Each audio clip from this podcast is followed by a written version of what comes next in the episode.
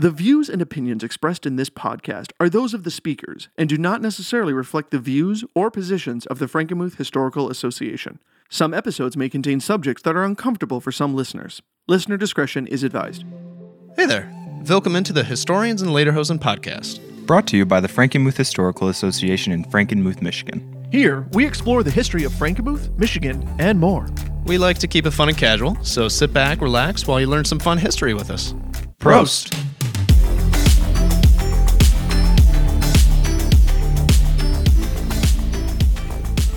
All right, everyone. Guten Tag. Willkommen to Historians in Lederhosen. I'm putting that German to work. V. Gates. Woher kommen Sie? Welcome back. How are you guys doing, Nathan and Malcolm? I, fine. I- It sounded like you were just having a conversation with yourself there. So, Ah, wie heißt Yeah. du? All right, so we really appreciate your continued support. Uh, if you want to stay up to date on the happenings of the podcast and the FHA at large, follow us on social media. Frankenmuth Historical Museum on Facebook, at Muth History on Twitter, and at Frankenmuth underscore historical on Instagram and TikTok. If you follow us there, maybe you'll see a post about us starting a Patreon so we can fund a trip to see some of the sites that we'll discuss today. Ooh. Oh my God, are we going to Germany? The gang goes to Germany. All right, so after four seasons, we focused primarily on Frankenmuth's history and how Frankenmuth exists in a wider world, and that world has been limited mostly to the U.S. To be completely honest, um, today we're going to go right back to Germany. We're going to discuss some of that like pre-American history that might affect how the Frankenmuthers in, interacted with the world around them. So between 1848 and 1849, the various duchies, kingdoms, and principalities that now make up modern Germany underwent massive street protests calling for an end to the conservative monarchies that ruled them. Today we're going to talk about the revolutions of 1848 and how they affected Frankenmuth in the later Franconian colonies. can I just say that every time I hear the word Duchies? duchy, I think of like a hostess treat or something like that. like I just imagine this like Give me one of those duchies. yeah, like like doesn't that sound like just something that would come in that thin plastic hostess like thing and it's just Yeah. like Totally. you know, there's no nutritional value in it, and it's like a little too fluffy, and Yeah. you're just kind of worried. It's like this would survive the apocalypse. also, I'm just gonna like throw myself right under the bus. This is like height numbers. These are things that don't make sense to me. But why is it? Why does a duke rule a duchy? Why isn't it? Why isn't it a Dutch? Or why isn't it? no, I can't say. Why isn't it a dookie? I think you answered that question. What you got there? I'm good. Now we I- know. I, figured it out. Now we know. You, you witnessed learning in real time. but all right. So Thank you, listeners. Garrett, why don't you go to your transitional sentence? All right. So uh, let's uh, briefly discuss the ideological background for these uh, revolutions. Nathan, let's let's uh, let's go. Tell me about it. Read your tagline. Come on. Nathan, Your transition line. Nathan, let's put that PhD to work. There it is. there it is. All right. So, if if anyone approaches you and tells you to do a history of World War II in five minutes, that's almost impossible. Just like we made Malcolm do. It's almost kind of impossible to do a history of the revolutions of 1848 in a short little couple of minutes. But I'm going to do that anyway. so, um, in the mid mid 1800s, right? All over Europe, you have a lot of things happening that are changing the very everyday lives of everyone in Europe for the most part. Right.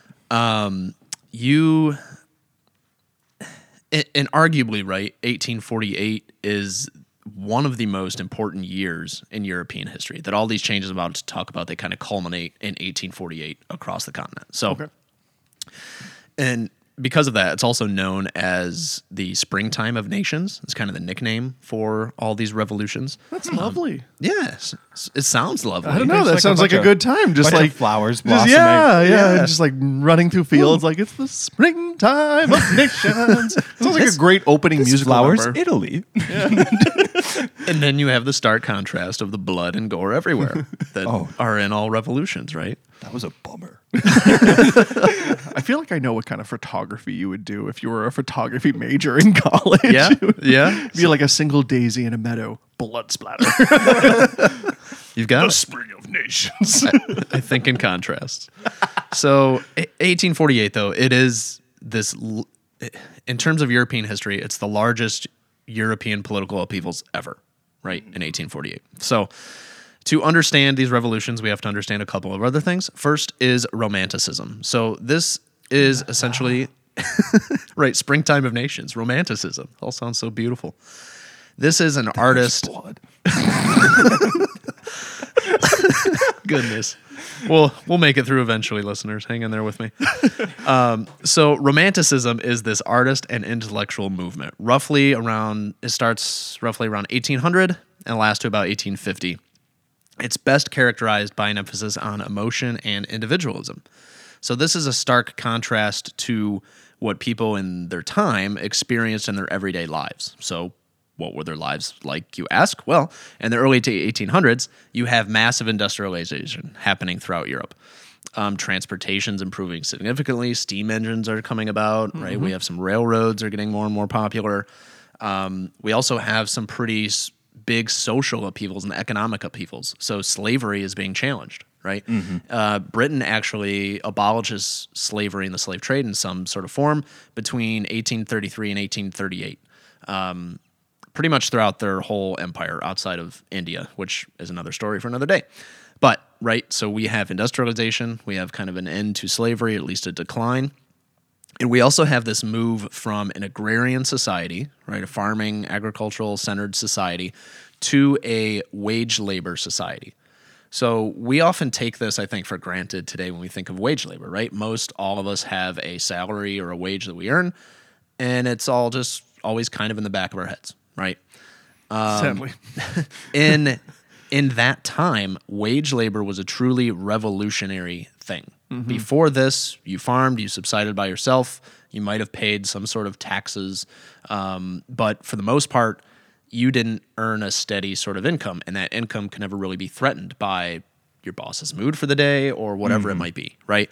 So there's pretty intense uh, boss employee relationships that are starting to impact things. Um, people are no longer feeling independent and they're pretty much beholden to a punch card for the Yeah. most part, right? You have to show up to work at a certain time every single day. Um, and this is starting to, right? And these aren't your normal 40 hour week, eight hour a day jobs. These are probably 14 to 16 hour days, and you don't see your family potentially the whole day for a whole week. Um, so this is an upheaval to say the least. So romanticism, some of the changes going on. Now combine all of this into this idea of romantic nationalism. Okay, take these ideas, these this way of thinking, and apply this to politics, basically. So people begin to think for themselves and begin to rebel against the sort of top-down form of power. So against these bosses and factories, against monarchs in society, right? Um, and this means trouble for you know not only your factory owner but also for those that are in power in these systems of government that are in place and especially monarchies. So all of this essentially comes to a head in 1848 and what we call kind of like the hungry 40s which i think malcolm's mm. going to get into here in a bit. So i'm going to go ahead and cut myself off there. That's a little bit of the background on the springtime of wait what was it called again springtime of nations. yeah, springtime of nations. I like how you left and it off on like a little cliffhanger there Oh, too. ooh. Look at you! You're getting really good at podcasting. Hey, Oh my god, incredible! All right, so Boomer Nate. I want you to take me on a romantic picnic, Nathan. And teach me all about romanticism and romantic accordion. nationalism. And Garrett is in Lederhosen playing accordion in the Oh my gosh, this sounds like Just a going, scene. "Hum, pa, pa, hum, pa, pa, hum, pa, pa, hey, oh." All right. So thank you, thank you for explaining uh, the, that uh, ideological backing for us, Nathan. It was it, you did a great job. You didn't you didn't take ten minutes to explain uh, World War II. So thank you. No, you're very concise. I liked it. So John Green would be proud. Boomer Nate in the house. He would be. so I created a fun segment today. It's going to be a bit of a play on true or false. In Germany, the revolutions of 1848, kind of their their express purpose was we wanted to unify Germany, create the modern German state. I'm going to give you a spoiler. It didn't work out. But because of that, I started to think I think back through history and I'm like, "Oh, did that country exist in in this time period?" So, this is the true or false game I've I've uh I've came up with and I'm going to ask you I'm listing a few modern states and you have to Oh. guess did this exist in 1848 or not. Cool. I always like finding like old globes at a garage sale and Oh, like yeah. seeing it's like, does it say Russia? Does it say Soviet Union? Does it say USSR? Like just little things like that. That's yeah, fun. it's so fun. Yeah, to just see how the, the lines change over time. All right. So I have five modern states, and I'm going to just ask you uh, to to tell me did this exist in 1848 or no? And some of some of these are going to be kind of trick questions because there's there's Of some. course, if Garrett's doing the Always segment. known for All right. So first one. Did the Republic of Ireland exist in 1848? No. no. You're right. It was part of the British Empire in the mm-hmm. 1840s. Yep. All right, next one up is Did the Kingdom of Belgium exist in 1848? Kingdom Belgium. I would say yes. Um, they would have been kind of referred to as the Flemish at that point. I think- but I believe so. I don't think they were ever called the Kingdom of Flem. No, that is uh that's when you're on the podcast, Mike. Oh, Whoa. Deep burns today. Uh, Don't forget, I edit this, so you can sound however I want you to sound. I'm gonna, add some nasally frequencies to your mic when I edit gonna this. have, like like a the- super high pitched. The helium voice. yeah, Sound like a I'm just medium. gonna pitch you up twelve semitones. Anyway, so did the Kingdom of Belgium exist or not? Sounds like you flip on the mic. um, Nathan, do you think the Kingdom of Belgium existed? I. ah, this is so outside my realm. I am going to say no. I think it's just after. No, the Kingdom of Belgium did exist.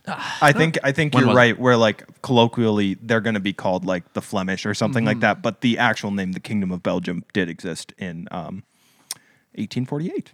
Cool. So next up is Iceland.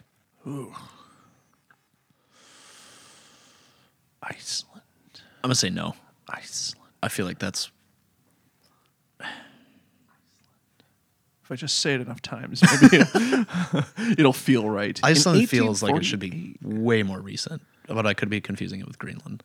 Yeah, well, that's the thing is like because the Vikings landed in Right. Greenland, but like it's not considered a country for quite some time. So, Well, Greenland still isn't technically a country. oh well, see, there you go. So, is Greenland on this list? No. no, uh, yeah, I- I'll go with Nathan. It, it, it feels if if Greenland isn't a country still, I don't see why Iceland So these- would be a country this early. It feels like something that. But I mean, like they have like a full. They are a full country. They have a full Yeah. economy Right. and people and everything like that. I don't know. I'm I'm, I'm, feeling Nathan with the no.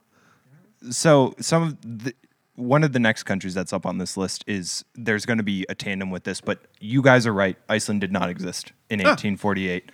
It was part of a colonial empire at that time. Ah, yeah. So next up, did the Kingdom of Denmark exist in 1848? In 1840, yes. I would say yes because I mean Shakespeare talks about it, so it's in Right. Shakespeare. Mm. So did it? So are you asking? Did it exist as a nation, or did it exist? Because if you're talking colonial empire again, I wonder if that's factoring in. If, I'm asking if it I'm going to say exists. yes, it existed. Yes, it existed because Iceland was a part of the Kingdom of Denmark in 1848. Ah. there we go. and there we Greenland go. is still a part of the Kingdom of Denmark today. Ah. Oh, okay. That's fascinating. Interesting. There's That- going to be a that couple, fun. a couple. There's one more country, but there's going to be a couple of points I bring up about how the Kingdom of Denmark relates to these re- revolutions later. Mm-hmm. So the last and final one is: Did the Netherlands exist in 1848? And I'm really looking over at you because you lived there for a while. Yeah, I mean, my instinct is to say obviously yes. Um, the the only thing that's giving me pause is that the Netherlands has a few different names, Right. Because it's Right. like the Netherlands, Holland, um, and like, and I know how to say it in a couple different languages, all of which are different. None of them are the same. like, um, like in French, it's Pays-Bas, which means like below country. Like, Mm-hmm. yeah, so in like- Spanish, it's uh, Países Bajos. yeah, and um, um, in German it's Nederland, but Right. um, I'm, I'm, I'm gonna say yes. Like I, I, I, mm. I might get dinged for a semantic, but like the country of Holland slash the Netherlands, yes, existed in 1848. That's for sure. I just don't know if you're going to try to trick me with the specific name you put down because you would do that because you've done it in previous episodes and it always ticks me off. I'm gonna say no, just because I feel like something else was grouped in. Traitor. So Malcolm's right. The Netherlands did exist in Oh, 1848. um, according to the internet search I did, under that name as well, it Okay, did exist okay. as the Netherlands. Right. I think this I could be completely misrepresenting, but since that inception, when the Netherlands uh, gained freedom from the Spanish Empire, Okay. I think they've existed in some way or another, except with the with the exception of World War II. They ex- uh, existed as an independent nation in some way or another since the 1450s or whatever. Oh, okay. Yeah, yeah. Um, under like you, you're right, other different names like Holland or something like that. But Yeah, and and that was like I was confident like it was a country. It was doing Right. its own country things. It's just like whether or not the Netherlands like like it's, it's like, see this is why I'm so bad at like standardized tests because this is what will trip me up on a standardized test. Is I will sit there for 20 minutes on one question just being like is it is it I don't like semantics, I don't know. Well, you also have Napoleon rolling through, which also Right. d- changes mm-hmm. things. So I didn't know if that threw a wrench into any of that, especially with the Netherlands. So Well, it- you know, well, well, this is about. But I guess that was before 40 years 48. after that. Yeah. Yeah. So, um, like uh, with all the restructuring that happened Yeah, post Napoleonic right. Wars, yeah, there there is that to consider. But and, and then again, too, it's like. So it was a country, but was it that name? you Right. know? And, and Or like I said too, like I the even, especially when every other country language that I know calls it something different. It's like, right, the Nether- Netherlands is a fascinating case of like that changing names or like different countries calling it a different name, things like that. That's super but like fascinating. not just like with a different accent, like it's a different name. Is what they call it. Well, That's because in, in. Spanish and French, like it directly translates to the Low Countries, which is Mm-hmm. what the Germans called it, but then they call it the Netherlands, like Mm-hmm. Or um, things like that. But super Yeah. interesting. I think Malcolm, you hit on why a, a segment like that is really fascinating to me. Is I also love looking at old globes and being like, oh, what did they call this city? What did they call this country True, at this yeah. time? So I think it's it's pretty fun. cool But- segment. I'm ready to get back to the blood and gore, though. Oh, of course you are. So I'm going to pass this over to Malcolm because Nathan kind of referenced earlier that these revolutions were pretty revolutionary, or not.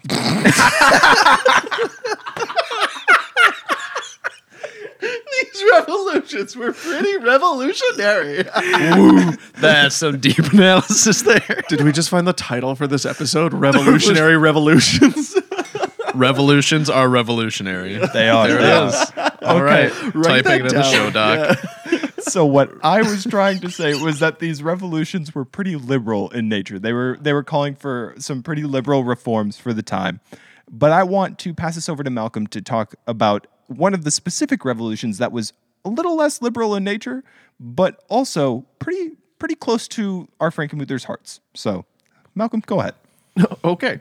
Um, yeah, I mean, um, I'm going to give a little bit more context just be, um, just before we completely dive in because, like, you know, across Europe, this is happening, and, and I think Right. it's worth noting that this is not just isolated incident incidents that happened um, coincidentally at the same time. We there's a bit of a chain reaction going on where you're getting because again, news is a lot more prevalent than it has been in previous generations. Like, so word can travel a lot faster across Europe. And I think that's a thing that Americans don't always understand, or North Americans don't really understand, is just how like small Europe actually is. I mean, Mm-hmm. like Europe can fit. Like Europe is basically what like a, a third of the size of like um, Garrett uh, decides. states.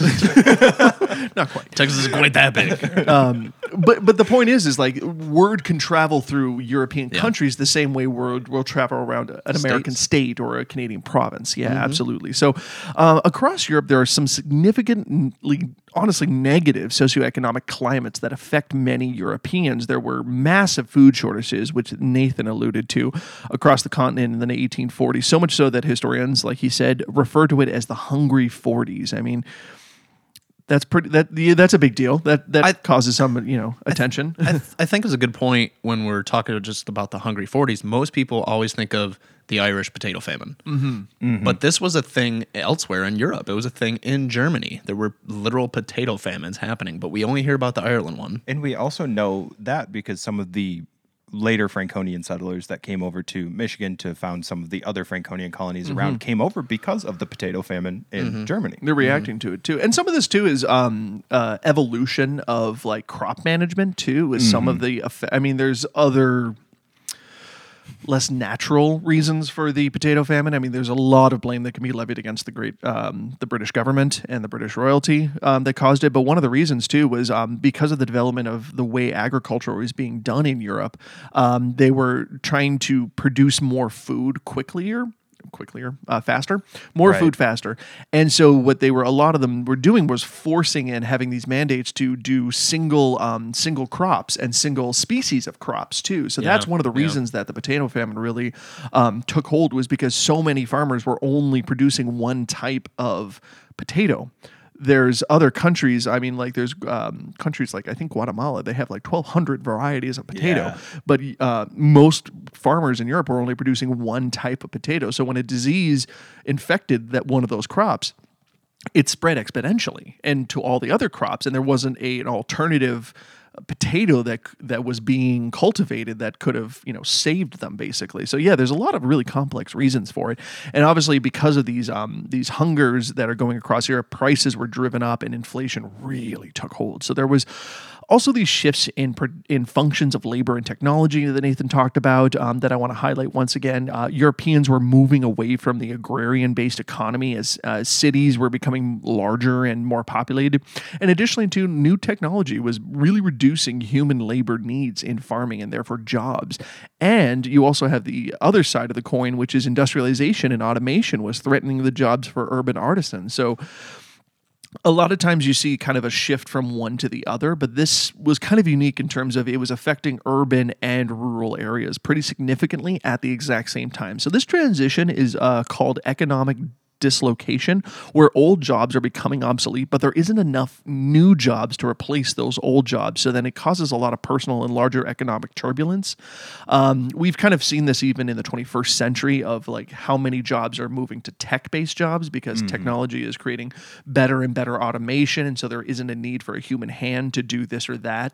But we've kind of staved off some of this um, dislocation because there are, there have been such an emergence of new tech jobs to take over some of the manual um, factory jobs that we've we've seen being lost.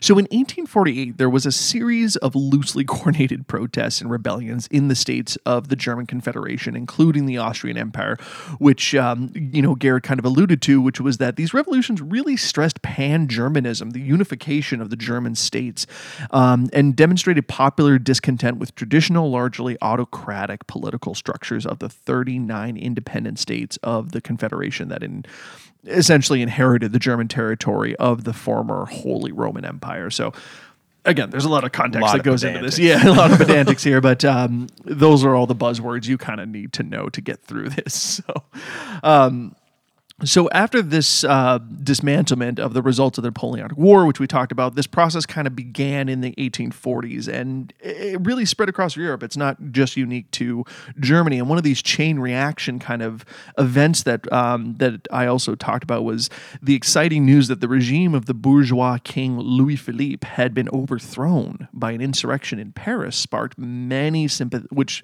sorry sparked many sympathetic rebellions against monarchs. So th- this is one of those events too where like the French decide no, we are done with kings. Because a lot of people know about the, you know the very famous uh, French Revolution where they um, killed and got rid of um, Louis the Sixteenth, but then basically Napoleon came in and just reestablished a monarchy, but called himself an emperor and took over half of Europe, and then Europe rebelled, and after two attempts, they finally got rid of him in 1812 or 1814.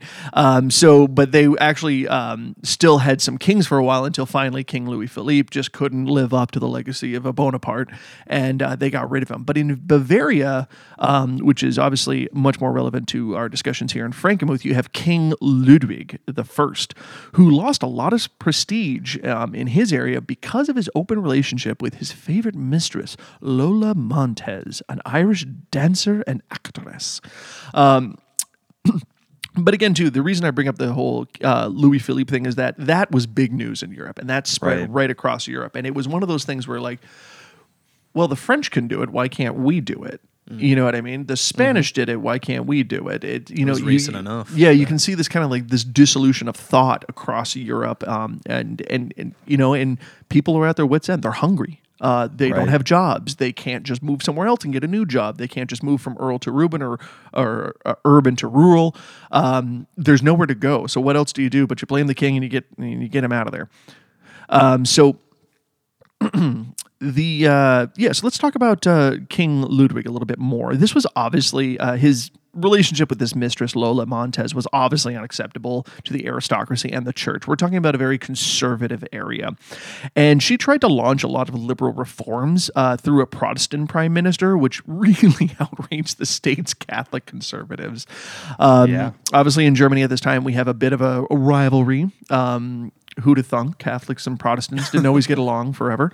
Wait, Um, and so through this Protestant minister, she was pushing these like kind of liberal reforms and passed a wide-ranging series of laws providing for the abolition of most of the older restrictions on landowning and dues owed to noble landlords, reforms of the court system, freedom of the press, uh, new and liberal electoral law, and ministerial responsibilities for the cabinets. I just want to say this is kind of interesting because we noted in our episodes about why the Frankenmuthers came over. These are the things that they're asking These, for. yeah, we've talked about like the the land requirements for marriage, and that's why our first fifteen, half of them got married on a boat. You know, as soon as they got off the continent, they're like, "Well, you can marry now." Also, if you think about it, the Lutheranism is a Protestant religion, so I bet Mm-hmm. you, I bet you, in some some ways, our Frankenmuthers might have been pretty down with Lola Montez. Yeah, uh, we're looking to get out because, um, you know, because of this issue here. So on the 9th of February, 1848, conservatives actually came out onto the streets in protest. And this is why this is really unique because across the rest of the continent and across the rest of ununified Germany, it's mainly liberals that are hitting the streets and protesting and say, we want these reforms. But this is actually the conservatives like, we don't want your mistress making decisions. so this demonstration was the first of that revolutionary year. And it was an exception because the rest was a wave of liberals. These This was conservatives. And conservatives wanted bottom line, they wanted to get rid of Lola Montez. They really had no other political agenda per se, other than Lola Montez is is is projecting this political um, agenda. So if she's gone, that agenda is gone. That was their main focus. But to be fair, liberal students did take advantage of the Lola Montez affair to stress their demands for political change because they saw her making or her assisting in the making of some of these political changes. So they did want to kind of capitalize on that. So all over Bavaria, students started demonstrating for constitutional reform, and uh, just as students were doing all across other cities, like um, uh, I don't know, other cities in Germany. I'm sorry, my mind went blank there.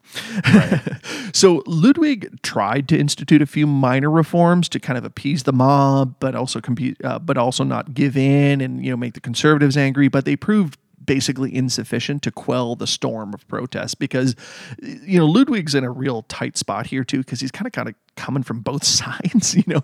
The conservatives don't like his mistress and what she's doing. The liberals like what they're doing but so you know he's kind of getting it from both sides so he has to make a decision. Well his decision was to no longer make decisions that's what he decided to do so on I'm done. the 16th of yeah, literally on the 16th of March, 1848, Ludwig abdicated in favor of his eldest son Maximilian II. Ludwig complained actually, and this is a quote: "I could not rule any longer, and I did not want to give my uh, give up my powers. In order to not become a slave, I became a lord." So that was his perspective on it. Was he didn't feel like he could, um, you know, quell the conservative uh, voices and also appeal to the liberal voices. So he just stopped making decisions. He felt that if he continued and made any hard rules, that they would just um, revolt, and that it would because at this point too, we're just talking about protest. There is no there's no bloody revolution anymore. There's not blood in the streets. Um, it's very civil for the most part, Right. um, which is pretty unique as well um, in Bavaria. So I think Ludwig saw the writing on the wall, everything else going on around Europe, and he said, if I basically just take an early retirement, I'll get my pension. But if I push my luck, I might I- get my head in the street, you know, or in a yeah. basket. So um, that was that was his call, and that's where he, uh, the quote: "In order to not become a slave, I became a lord." So he demoted himself, essentially, handed over power to Maximilian II, and that's kind of the summation of the Bavarian protests uh, that would be mostly related to our uh, Frankenmuth founders. I Right. think you make some great points in that, you know, this is a culmination and a lot of other issues going on, and he had no way out, if you will. Like both Right. sides, all sides were against him. Um, I recently learned something pretty interesting about Ludwig. Um, did you know that he his marriage was pretty much the start of the first Oktoberfest? That celebrations there Yeah. at his marriage. I remember we talked about this. Started the first Oktoberfest. Oh, that's right. Yeah, yeah, yeah. Fast forward about a couple decades to eight, I think it was 1846 or so. I forget the year he got married. Um, but 1846, he implements a pretty high tax on beer. And so, Mm-hmm. ironically, even though he started Oktoberfest in a way, he, starts, starts the- taxing the beer, and then people start getting angry at him. And so that was a s- smaller revolution and this bigger one that happened. And Yeah. Revisionist history. The 1848 revolution in Bavaria was about beer. That's all it was. That's all it was. You can't. Everyone knew. They just didn't say it out loud. Right. Right. Oktoberfest. They're like It's Lola funny Montez. circle. Lola Yeah. Montez doesn't like our beer. That's Yeah. why we're that's, that's why we're revolting. It's it's funny that he he started the party and then he kind of tanked the party. So- He can party. No one else can. But uh, thanks, Malcolm. I one of the reasons why I thought this uh, this topic was interesting is because we know the modern German state. If anything, you know that it was two two different states in during the Cold War, but we don't ever really think about what made modern Germany. And when I was first like thinking about that, I'm like, oh, it's the revolutions of 1848. No. The revolutions of 1848 ultimately don't succeed. They they advocated for pan-Germanism, but it never gained the traction that it needed to to establish a modern German state. That would come like a few decades later through the strong arming of Kaiser Wilhelm I and Otto von Bismarck for a lot of reasons that are absolutely incongruent with what all of these revolutions were for. We're talking about like liberal reforms abolishing the monarchy. So I want to just kind of talk about why this why these movements failed and why it took someone strong arming their way into unifying Germany later. Um, I, I won't go into the unification of Germany. We can do another episode of that later. But the revolutions paved the way. This is one of the things the revolutions achieved. They paved the way for the first freely elected parliament in German history, a pan-German parliament, and um, they were started. Plans were started in March of 1848 in Heidelberg, um, and the parliament was going to meet at in May at St. Paul's Church in Frankfurt.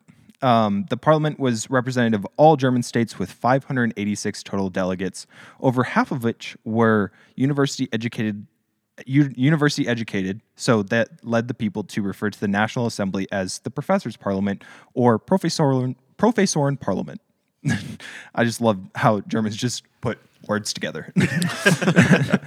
so it was chaired by Heinrich von Gagern. Um, the goal of the parliament was to draft a constitution that would guide modern Germany. At this stage in history, the parliament was not given tools for success. For centuries, the various German principalities and states had lived in semi autonomy, so the parliament was rife with issues of regionalism from the get go. You can't tell people, like, oh, you're able to rule yourselves, and then now give that up so we can be together. like, that's, that's just kind of, you're going to have counterintuitive. yeah, you're going to have the stronger states that are like, no, our interests are more important than yours, and then the smaller ones are like, no, that's not true.